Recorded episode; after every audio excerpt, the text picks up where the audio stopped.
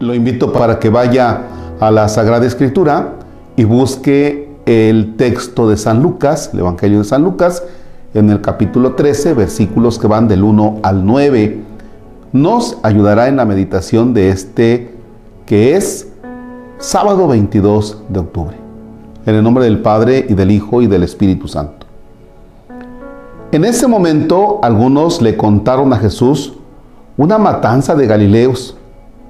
Pilato los había hecho matar en el templo mezclando su sangre con la sangre de sus sacrificios. Jesús le replicó, ¿creen ustedes que esos Galileos eran más pecadores que los demás porque corrieron semejante suerte? Yo les digo que no, y si ustedes no renuncian a sus caminos, perecerán del mismo modo. Y aquellos 18 que fueron aplastados cuando la torre de Siloé se derrumbó, ¿creen ustedes que eran más culpables que los demás habitantes de Jerusalén? Yo les aseguro que no. Y si ustedes no renuncian a sus malos caminos, todos perecerán de igual modo. Jesús continuó con esta comparación.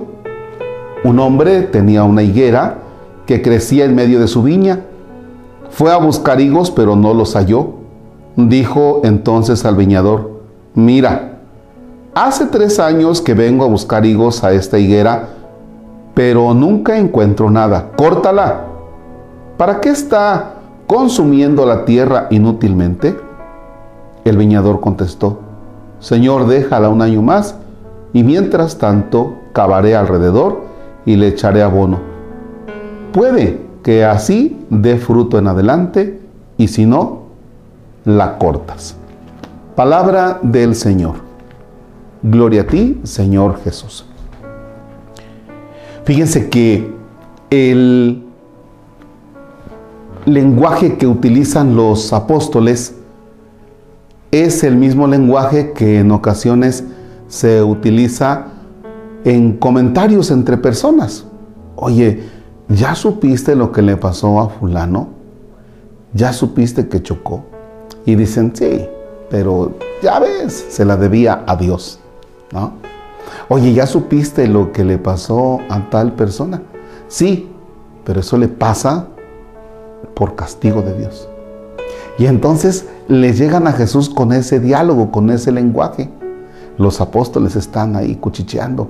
No, pues ya supiste lo que le pasó a los Galileos. Y por eso dice Jesús, ¿a poco piensan que les pasó por ser pecadores? ¿Piensan ustedes que le pasó por ser pecadores? Dicen, no, no, no, no, no, no, no, no. Y eso es también para nosotros porque en ocasiones pensamos que las personas les pasa una desgracia por el hecho de ser pecadores. Incluso algunos dicen, es que me pasó esto, pero merecido me lo tengo, porque yo le debo muchas cosas a Dios, porque no estoy bien con Dios, merecido me lo tengo. No es cierto, no es así. Y nos lo dice Jesús, ciertamente que no. Incluso está aquel pensamiento que las personas corren a ver al sacerdote, Padre, fíjese usted que mi hermano no puede fallecer vaya, usted por favor a confesarlo porque algo debe y por eso no puede acabar. No, no es así. Jesús les dice a los apóstoles, no, espérense, esos acontecimientos, vaya, son una desgracia, sí. Y lo que pasa es una desgracia en ocasiones que vemos algo que sucede y sobre lo que no tenemos control, pero da la casualidad que no es como consecuencia de los pecados. ¿no? no. Hay acontecimientos naturales. Por ejemplo, hay un deslave y decimos, algo le debían estos a Dios. No, un acontecimiento natural, ¿no? Eh, una muerte violenta, un asesinato, y decimos, no, pues algo le debía a Dios. No, pues es la maldad del hombre. Entonces, Ojalá que no relacionemos lo que pasa con alguna situación de pecado. Nos lo dice Jesús de esa manera. No lo relaciones. Pero hay algo que viene a añadir Jesús. el Señor tiene paciencia.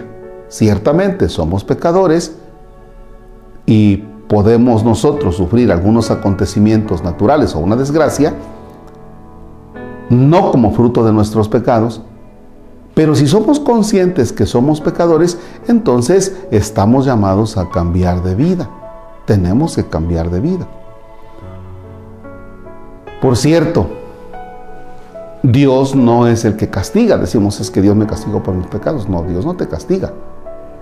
A veces con, la, con el estilo de vida que llevamos, vienen consecuencias de situaciones de pecado. Pero bueno, si tú descubres que eres pecador, recuerda que Dios es paciente. Y dice, a ver, tranquilo, te voy a dar tiempo para que tú cambies de vida, para que des un fruto bueno, que es lo que pasa con la higuera. En este momento, el viñador que dice, déjala Señor, vamos a esperar. Es la paciencia de Dios respecto de ti y respecto de mí. Espera Señor, ten paciencia. Si no, el año que viene ya. Es decir, que nos da la señal de que también Dios tiene un límite para nosotros. Nos va dando chance, sí, pero tampoco abuses. Nos da un tiempo, sí, para el arrepentimiento, pero no te lleves así toda la vida en una situación de pecado. Entonces, pues echarle ganitas, a echarle ganas, ¿eh? Concluyo. No pienses que lo que le pasa a una persona es por ser pecador. Primero. Segundo, cuando, estamos, cuando hacemos cosas malas, lo que nos pasa son consecuencias de nuestras propias acciones. Tercero, Dios nos da tiempo para cambiar de vida, pero no abuses. Y esto que les digo a ustedes, lo digo para Marcos Palacios. Padre nuestro que estás en el cielo, santificado sea tu nombre, venga a nosotros tu reino. Hágase tu voluntad en la tierra como en el cielo. Danos hoy nuestro pan de cada día Perdona nuestras ofensas como también nosotros perdonamos a los que nos ofenden. No nos dejes caer en tentación y líbranos del mal. Señor esté con ustedes. La bendición de Dios Todopoderoso, Padre, Hijo y Espíritu Santo, desciende y permanezca para siempre. Amén. Que tengan bonito sábado.